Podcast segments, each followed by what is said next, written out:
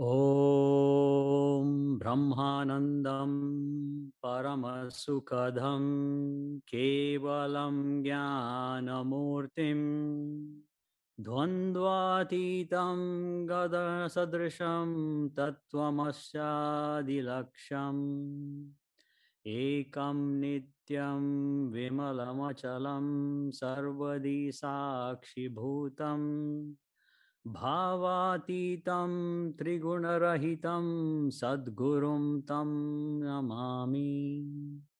सद्गुरुं तं Namami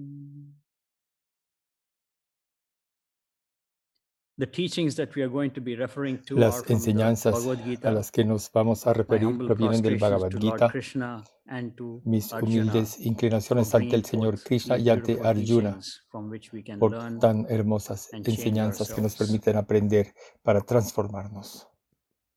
Last but not the least, I humbly bow down Por último, same y no menos importante, humildemente me inclino ante la misma conciencia que está presente en la forma del ser I bow to each one of en todos y cada uno de ustedes. Me inclino ante todos y cada uno de ustedes. Good morning once again. Buenos días de nuevo. Um, what we are going to talk about today Lo que is vamos a tratar hoy part of the 13th chapter. Es parte del the capítulo 13 del Bhagavad Gita. title of the 13th chapter is El título de este capítulo número 13 Kshetrajna Vibhaga Yoga. And in this chapter, there es are a few ese. Y en este capítulo verses. hay unos 7 cuantos hermosísimos 11, versos, los versos frequently 7 referred a to by 11, our masters a los que con frecuencia se refieren nuestros maestros, para ayudarnos a enfocarnos en el desarrollo de esas Uh, cualidades en so nosotros. Así que vamos a comenzar con el 7, primer uh, verso, el número see 7,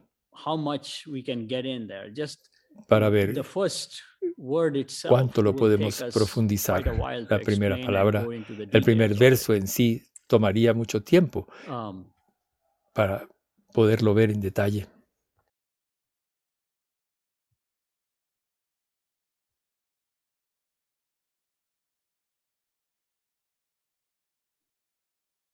when we look at this 13th uh, chapter, Si vemos este capítulo 13, our masters, del Bhagavad Gita, nuestros maestros y guru preceptores en la forma de nuestro Paramagurudev, Paramahamsa Yoganandaji, nuestro Gurudev Paramahamsa Hariharanandaji y Guruji Paramahamsa Prajnanandaji explican estos versos de una manera muy hermosa, interpretando las enseñanzas del Señor Krishna. Estos versos 20 básicamente tratan 20 Gurudev cualidades espirituales. Gurudev nos dice que uno debe cultivar, cosechar y preservar estas cualidades. for, for those of you who are new to Para aquellos de ustedes que son nuevos a to las enseñanzas de este verso y de Gurudev, los quiero remitir al tercer libro, el Bhagavad Gita, a la luz del Kriya, a la luz del Kriya Yoga, uh, and you can cuyo autor es Paramahamsa Hariharananda. De ahí proviene mucho de lo que vamos a tratar en Uh, la the charla de hoy. En este primer verso de este capítulo, cuyo título significa Kshetra, campo o terreno, Kshetra ña significa quien lo conoce, quien conoce el terreno o el campo.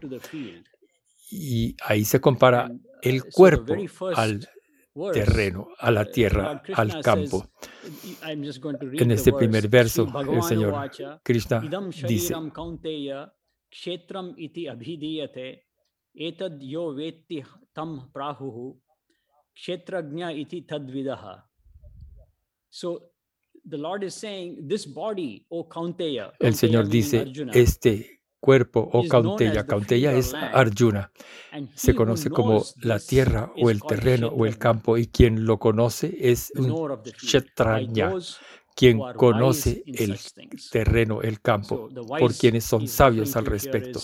Así que los sabios aquí significa los realizados. looking at this first verse before we go to verse Así 7, que en este primer verso, antes de pasar al verso número 7, este es el primer verso del capítulo we are 13, talking about a field, nos está diciendo el Señor Krishna, quien dice que un buen cultivador sea un terreno el que uno está tratando de cultivar o en su propio jardín. Nos está diciendo uh, Gurudev concretamente haciendo un paralelo entre el cultivo exterior de la tierra y la vida espiritual. Y nos dice un buen cultivador debe tomar los siguientes pasos, dar los siguientes pasos. Primero, recoger muy buenas semillas para sembrar. Muy importante, si no hay buenas semillas no podrán germinar. Si son demasiado viejas, han perdido su potencia, no van a germinar. Y lo mismo ocurre aquí. Ahora que está haciendo un buen sol en el sur de la Florida, aquí estamos buscando cultivar un, una buena hortaliza y algunas semillas que compramos no eran buenas y no han germinado.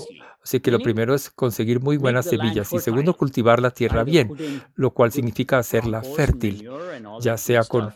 Buen Uh, compostaje the y fertilización y eh, retirar las malezas y las piedras.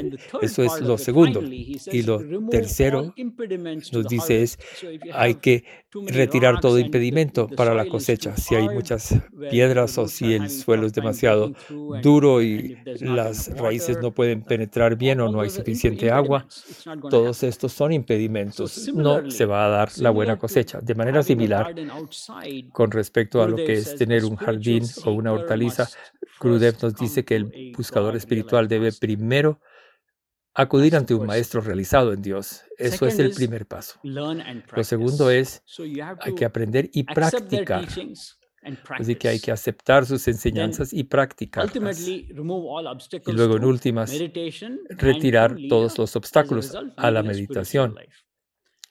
Para poder llevar como resultado una vida espiritual. Luego nos dice, entonces ahí el éxito estará a la mano.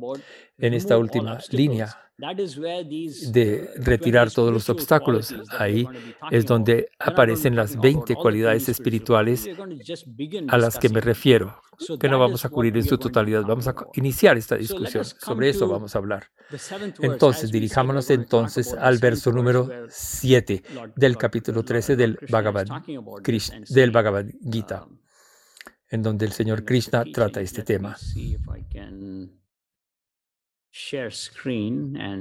Quiero compartir la pantalla. Espero que todos Um, puedan ver este verso.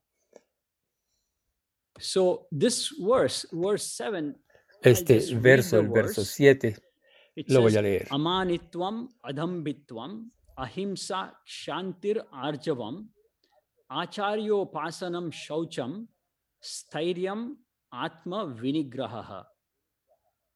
So there are several qualities, words Hay that we have to focus varias on. Uh, cualidades y términos en las que en los que tenemos que enfocarnos, que están detallados aquí en la pantalla. Primero, amanitvam, que significa ausencia de orgullo, lo cual significa humildad.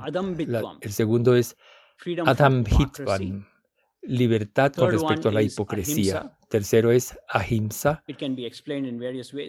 que se puede explicar de distintas maneras como no ser malicioso, no herir, no ejercer violencia, shantir, perdón, templanza con respecto a todos, paciencia, arjavam, simplicidad, rectitud, acharyopasanam, servicio al guru to Guru preceptor, preceptor. servicio amoroso, shaucham, pureza tanto de cuerpo como de mente, limpieza en general, steadfastness firmeza, rectitud y control con respecto al objetivo en la práctica. Atma vinigraha mind, control del cuerpo y de la mente. También significa autocontrol. Tratemos ahora de ver esto en detalle. and look at the very first word, which is Veamos la primera palabra que es amanitvam. amanitvam. This one word itself may take us Esta palabra en sí just 30 daría para that, almost 12 Bastante tema. Tenemos solo So, but let us go into it. And 30 it is minutos, de los cuales important that 12 we minutos ya han pasado, así que veamos esto brevemente. Es importante que no avancemos deprisa, sino buscando entender pausada y completamente cada uno de los términos, buscando implementar esto en la propia vida. Entonces, absence of se traduce en general como ausencia de orgullo y también significa humility, opposite of pride. So, humildad.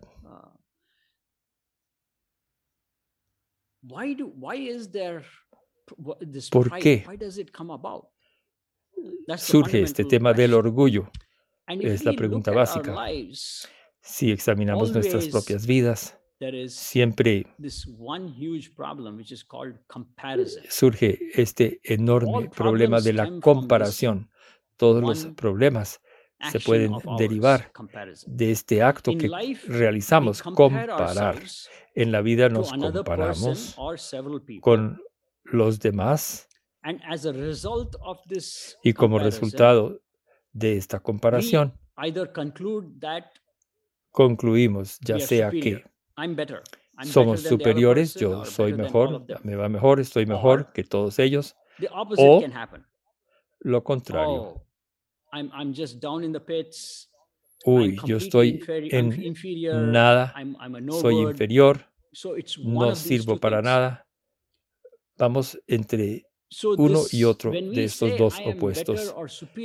cuando decimos soy superior o soy mejor y queda uno atascado en esa manera de pensar, Esto es-. Un complejo de superioridad. And this superiority complex Y este complejo de superioridad invariablemente lead us into developing pride. nos lleva al desarrollo del orgullo. Yo soy superior, yo soy mejor que tal The cuales personas. Lo contrario nos lleva a un complejo de inferioridad.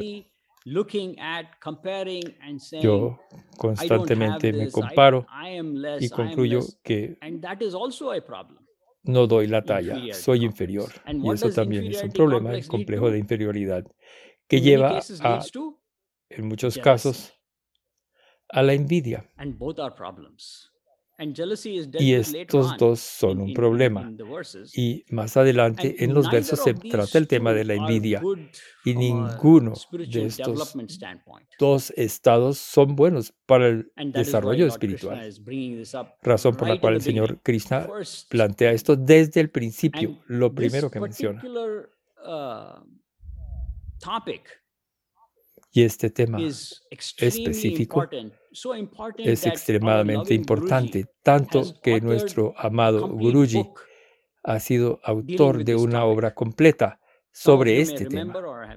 Algunos de ustedes podrán recordar have read it and gone through this book. o habrán leído spirituality. tema de la humildad. Es un libro delgado, La humildad, un uh, peldaño hacia la espiritualidad. Les recomiendo leerlo si no lo han conocido. Ese es el primer paso. Si no hay humildad, ni siquiera uno está bien encaminado en el camino espiritual. Razón por la cual el Señor Krishna dice, como primera palabra que menciona, esto. Entonces regresando a este tema del orgullo, ¿por qué desarrollamos orgullo? ¿De dónde proviene? Ya hemos dicho que eh, tiene que ver con la superioridad. ¿Superioridad de qué? This may not encompass everything, but let's look Puede que esto no lo incluya todo, pero veamos algunos de sus componentes. Podría provenir de la riqueza, yo tengo mucha uh, riqueza, uh, en activos fijos, tierra, casas, etcétera, o, o muchas opciones accionarias.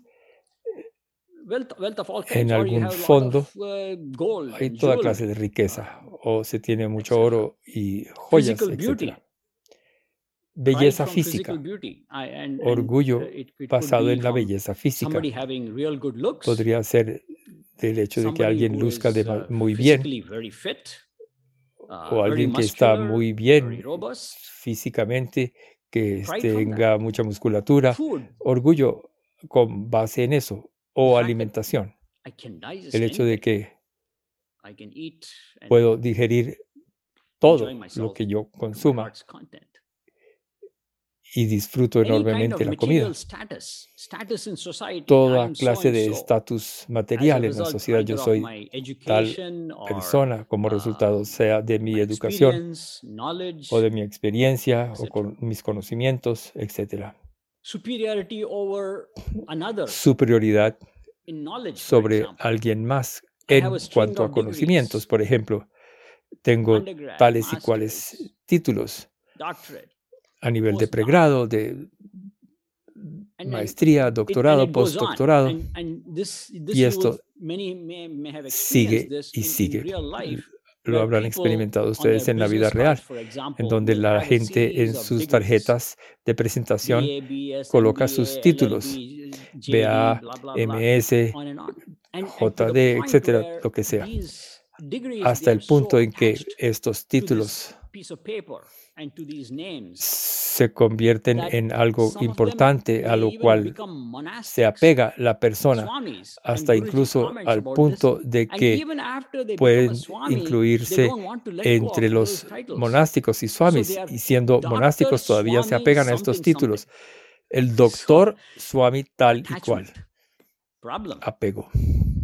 Un problema.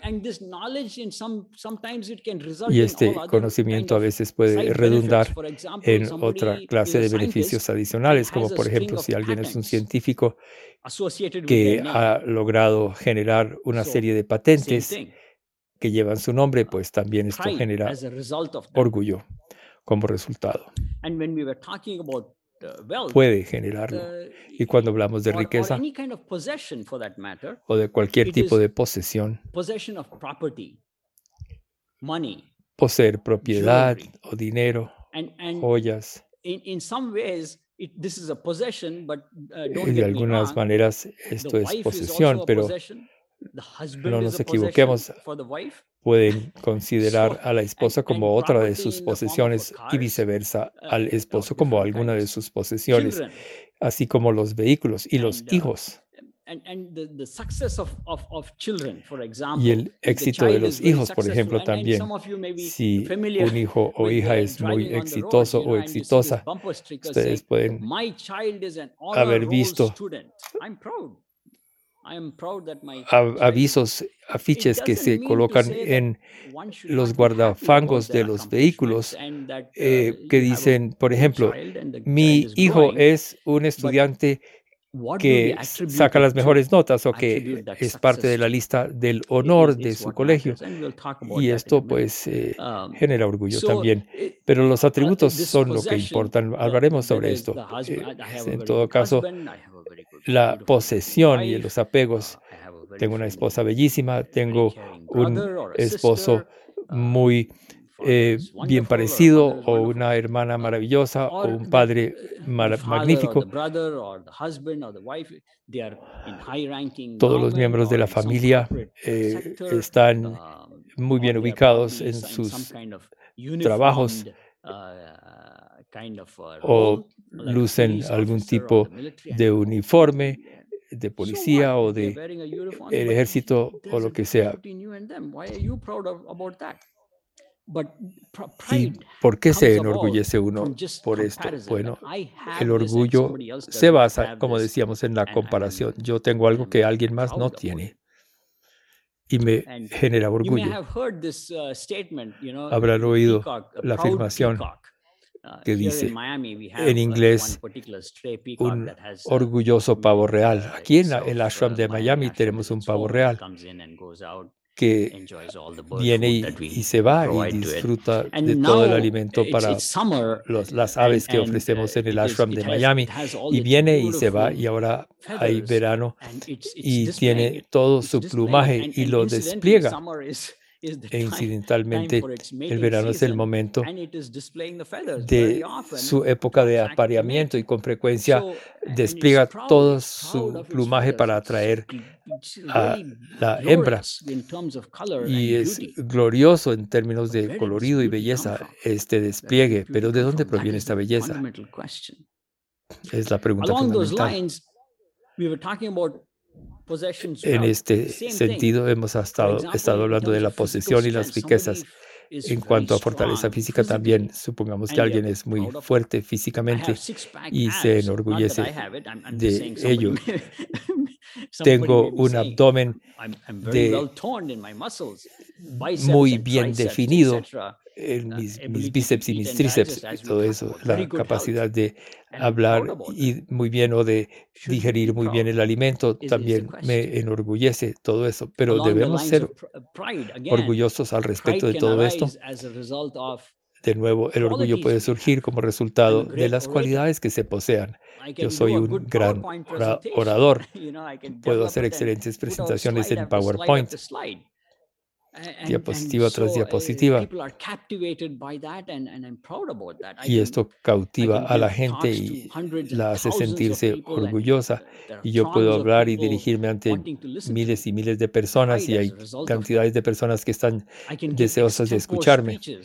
Y esto, yo puedo hablar sobre cualquier tema que me planteen y yo puedo dar una charla de media hora o de una hora o de dos horas sobre el tema que quieran.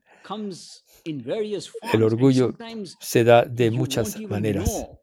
y a veces uno ni siquiera puede darse cuenta por lo sutil de este orgullo. Veamos este aspecto del orgullo, la capacidad de superar, ser más inteligente y astuto que otros, ganar argumentos oralmente o a veces outpower somebody physically. físicamente inclusive. The classic Todo esto genera orgullo. uh, El ejemplo many clásico, el de Mandana Mishra, un gran filósofo, personalidad espiritual fantástica que desarrolló orgullo sobre sus conocimientos.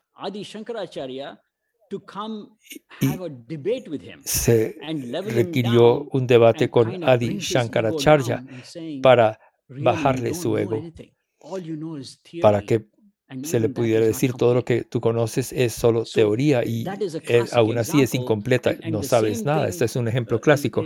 Y lo mismo ocurre en disciple of otra ocasión en que uh, Jaimini, un discípulo del sabio Vyasa, eh, frente a su gurú, way, in a very subtle way, de una manera muy sutil, le surgió el pensamiento, yo sé más de lo que está diciendo el, el gurú y el sabio saying, estaba "That is dictando y él lo cambia know better than you." diciendo esto es esto está mal. Y él lo transforma y el sabio realized el gran maestro que lo que era realizado lo conocía todo y se supone que el sabio Vyasa. Es una forma del Señor Vishnu, se da cuenta de lo que está ocurriendo en la mente de su discípulo y "Look, you regresa a enseñarle, diciéndole, is." And so mira, tú no has entendido bien lo que estoy diciendo, de manera que se puede dar incluso de manera muy, muy, muy sutil en la mente este orgullo. Y si el maestro o las enseñanzas no están allí para que la uh, persona se corrija, se, se verá perdida la persona. Así que a veces el orgullo surge tan solo de conocimientos. Yo sé más que tú. Espiritualmente conozco más escrituras, conozco más mantras y puedo recitar muchísimos mantras muy bien. Soy magnífico, puedo recitar mantras, puedo hacer toda clase de puyas, ceremonias de ofrendas. Yo sé todo eso. Y ahí "Spiritual es donde Guruji nos dice, el ego espiritual es el peor de los egos. el que más afecta al desarrollo espiritual. Imagínense la ropa. Yo luzco anaranjado, yo soy Swami, se inclinan ante mí. Ego, orgullo, debido a eso, por la ropa que se viste. ¿Por qué? Hay que uh, ver esto en detalle. Y aún más profundo, supongamos que practicamos, use uno ropaje de monje o no, está uno practicando la espiritualidad y en los Yoga Sutras de Patanjali se mencionan toda clase de beneficios espirituales y aún poderes siddhis que se desarrollan con la práctica espiritual. De manera automática. Esto puede generar orgullo por nombre fama, todo to lo cual se convierte en obstáculo So que hay que remover. eliminar. Así que el solo hecho de somebody, poder superar a alguien en argumentos o en inteligencia o en lo que sea, esto en sí desarrolla orgullo. Guruji aún explica aún más esto. En los siguientes, siguientes párrafos nos dice, nos recuerda una enseñanza "Be de Chaitanya Mahaprabhu blade of grass." que dice, seamos más humildes?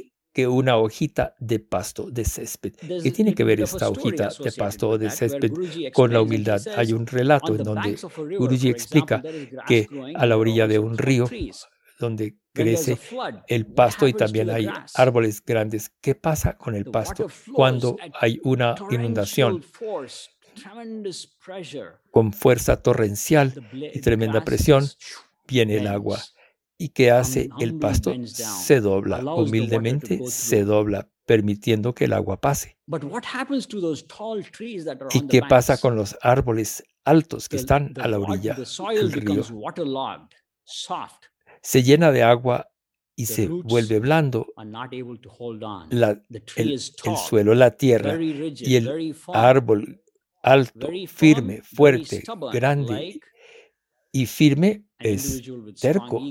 Ego. What happens? como el- la persona que tiene un ego fuerte y que pasa, los cimientos ceden y cae tremendo árbol rígido y fuerte y alto. Y bueno, bajan las aguas y ¿qué pasa? El árbol ya no está firme y alto. En cambio, la hojita de césped o de pasto vuelve a manifestarse erguida. Seamos más humildes incluso que una hojita de pasto. Y al hablar sobre este tema, Guruji nos dice entonces cómo cultivar la humildad. Nos dice, Esto se da cuando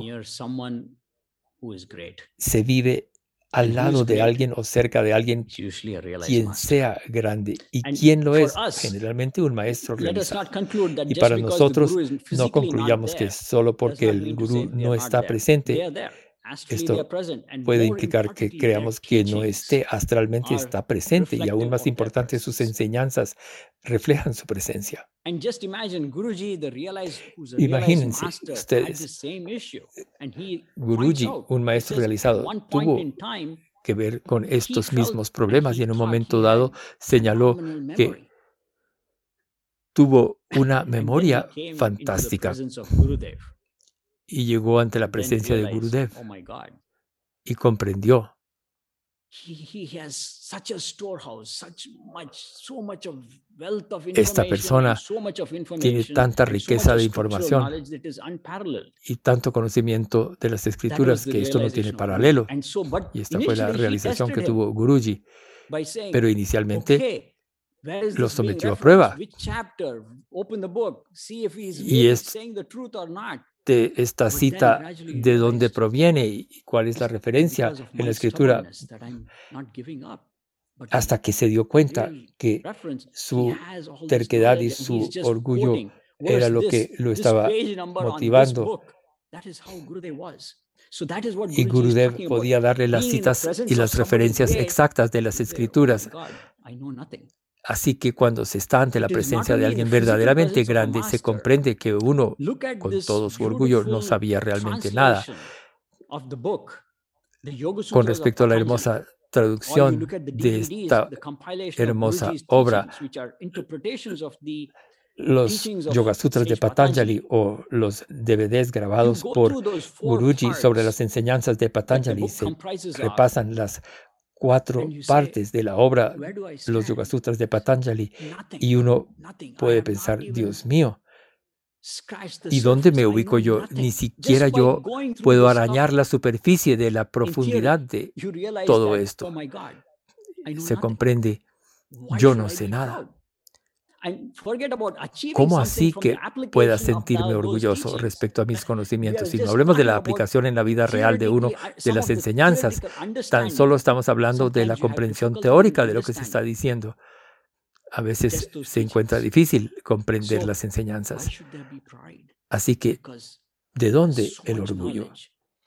¿Qué sentido tiene? Porque hay tanto conocimiento y Dios es infinito. So, when you live with great people, Entonces, cuando se vive con personas verdaderamente grandes a cada momento, se recibe un latigazo mental I've lost.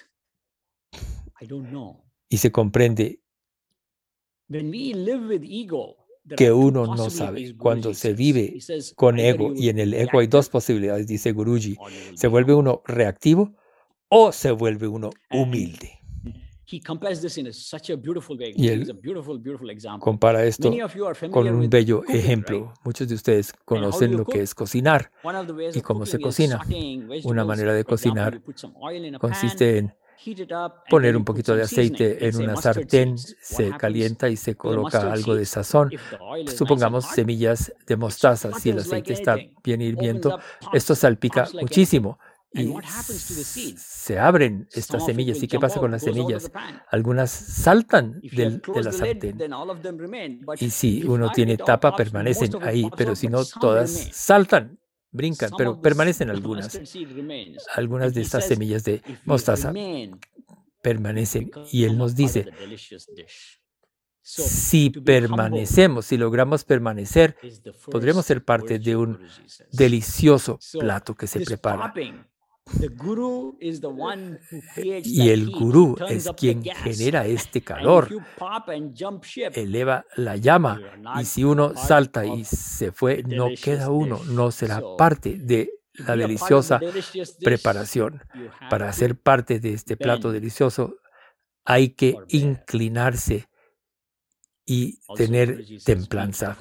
También Guruji dice, hay que tener cuidado con el deseo. Todo está tree Y aquí nos dice, a manera de comparación, un árbol cargado de fruta siempre se inclina.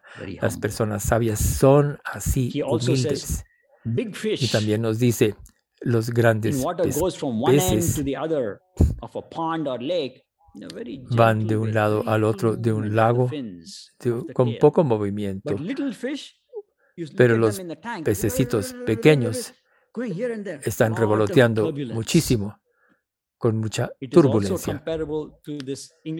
Esto también se compara con la "Empty frase en inglés que dice, make noise." los, las vasijas vacías hacen ruido. Empty, vessels make noise. Si se tiene apenas un poquitico de conocimiento, se genera mucho ruido. Pero si se está lleno de conocimientos, no hay ruido, mucho silencio. spent more than our 30 minutes, Así que, bueno, ya hemos tomado más de los topic, 30 minutos y ni siquiera hemos tratado por completo el primer tema de because pero vamos a suspender aquí. porque next at least 10 minutes Queremos dedicar los próximos little bit. 10 minutos aproximadamente a meditar un poco, una meditación de tipo general. Así que pasemos a la meditación.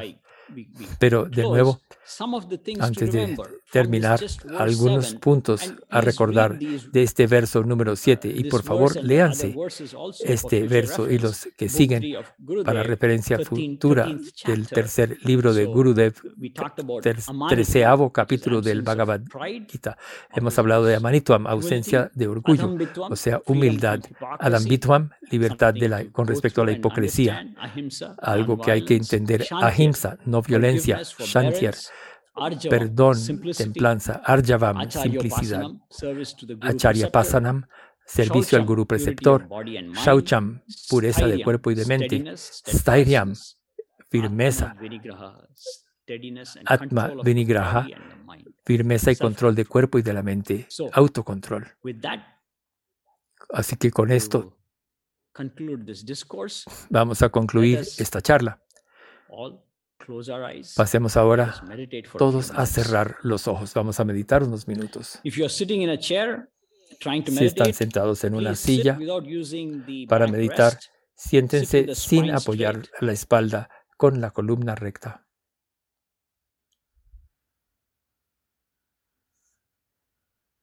Eyes are closed. Cerramos los ojos.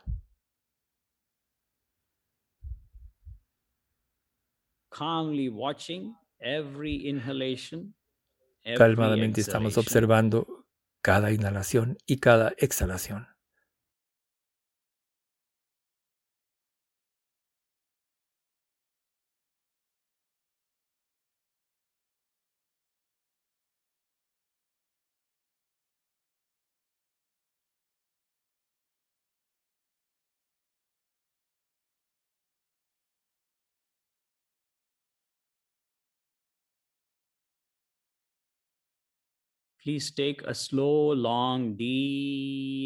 Por favor, tomen una inhalación lenta, larga y profunda.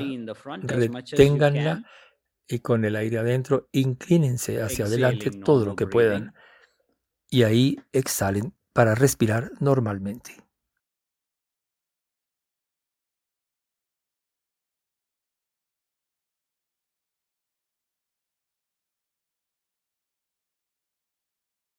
Let us take a slow, long, deep inhalation. Ahora, ahora tomemos una inhalación larga, lenta y profunda. Retengámosla y nos erguimos para ahí exhalar. Normal breathing again.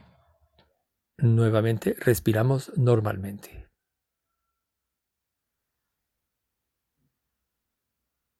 Let us take another slow, long, deep Ahora tomamos otra inhalación larga, lenta y profunda. Holding the breath, bending the body in the front. La retenemos y nos inclinamos otra vez hacia adelante cómodamente y exhalamos normalmente. Respiración normal ahora.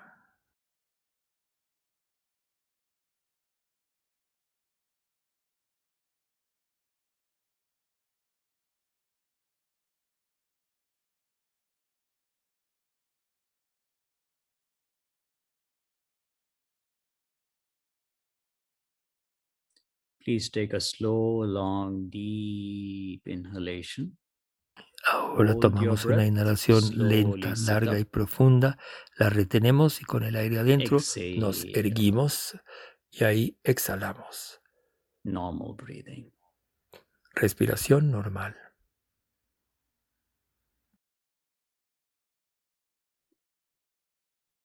Let us practice Ahora vamos a practicar inhalaciones y exhalaciones largas, lentas y profundas. Cada uno de nosotros tiene una capacidad pulmonar diferente. Al exhalar vamos a expeler todo el aire de los pulmones y al inhalar vamos a llenar por completo los pulmones. Vamos a practicar esto varios minutos, después de los cuales. Nos sentaremos en silencio, ya no enfocados en la respiración, sentados con la columna recta. Exhalamos.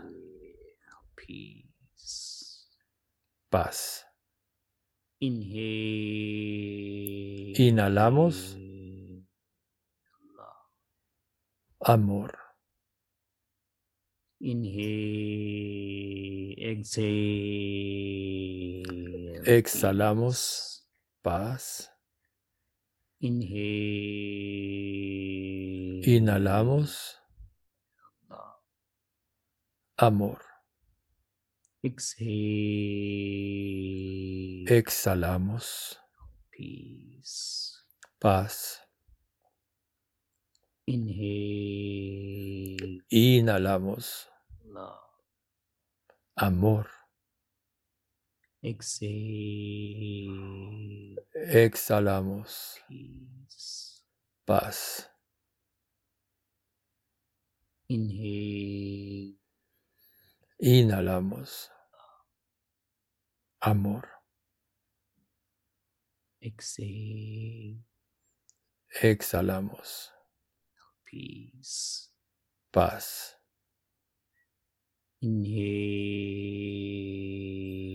Inhalamos. Amor.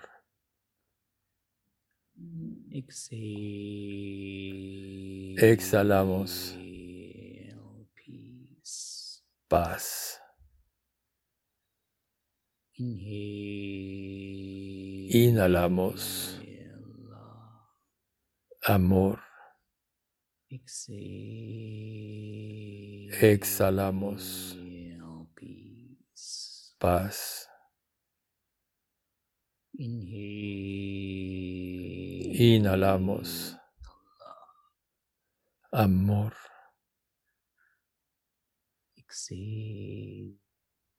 Exhalamos. Paz. Inhalamos. Amor.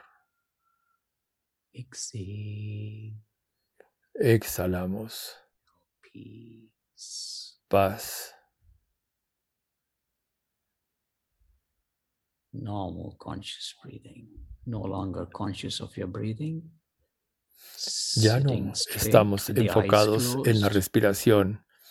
Estamos sentados con la columna recta y los ojos cerrados. Ahora tan solo observamos el interior. Ya no estamos concentrados en la respiración.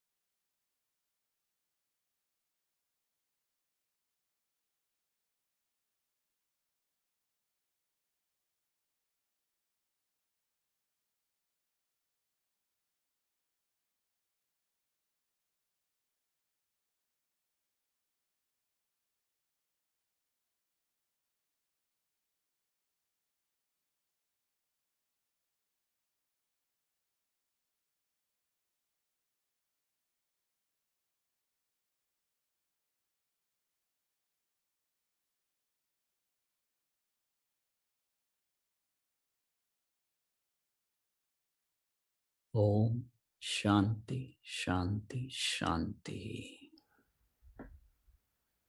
To conclude, Para there is no need concluir, to have pride. No need to be no hay necesidad de ser orgullosos, de tener orgullo con respecto a nada, porque todo es un regalo de. Dios. Este cuerpo sin respiración no tiene vida. Sin vida no podemos ser orgullosos de nada.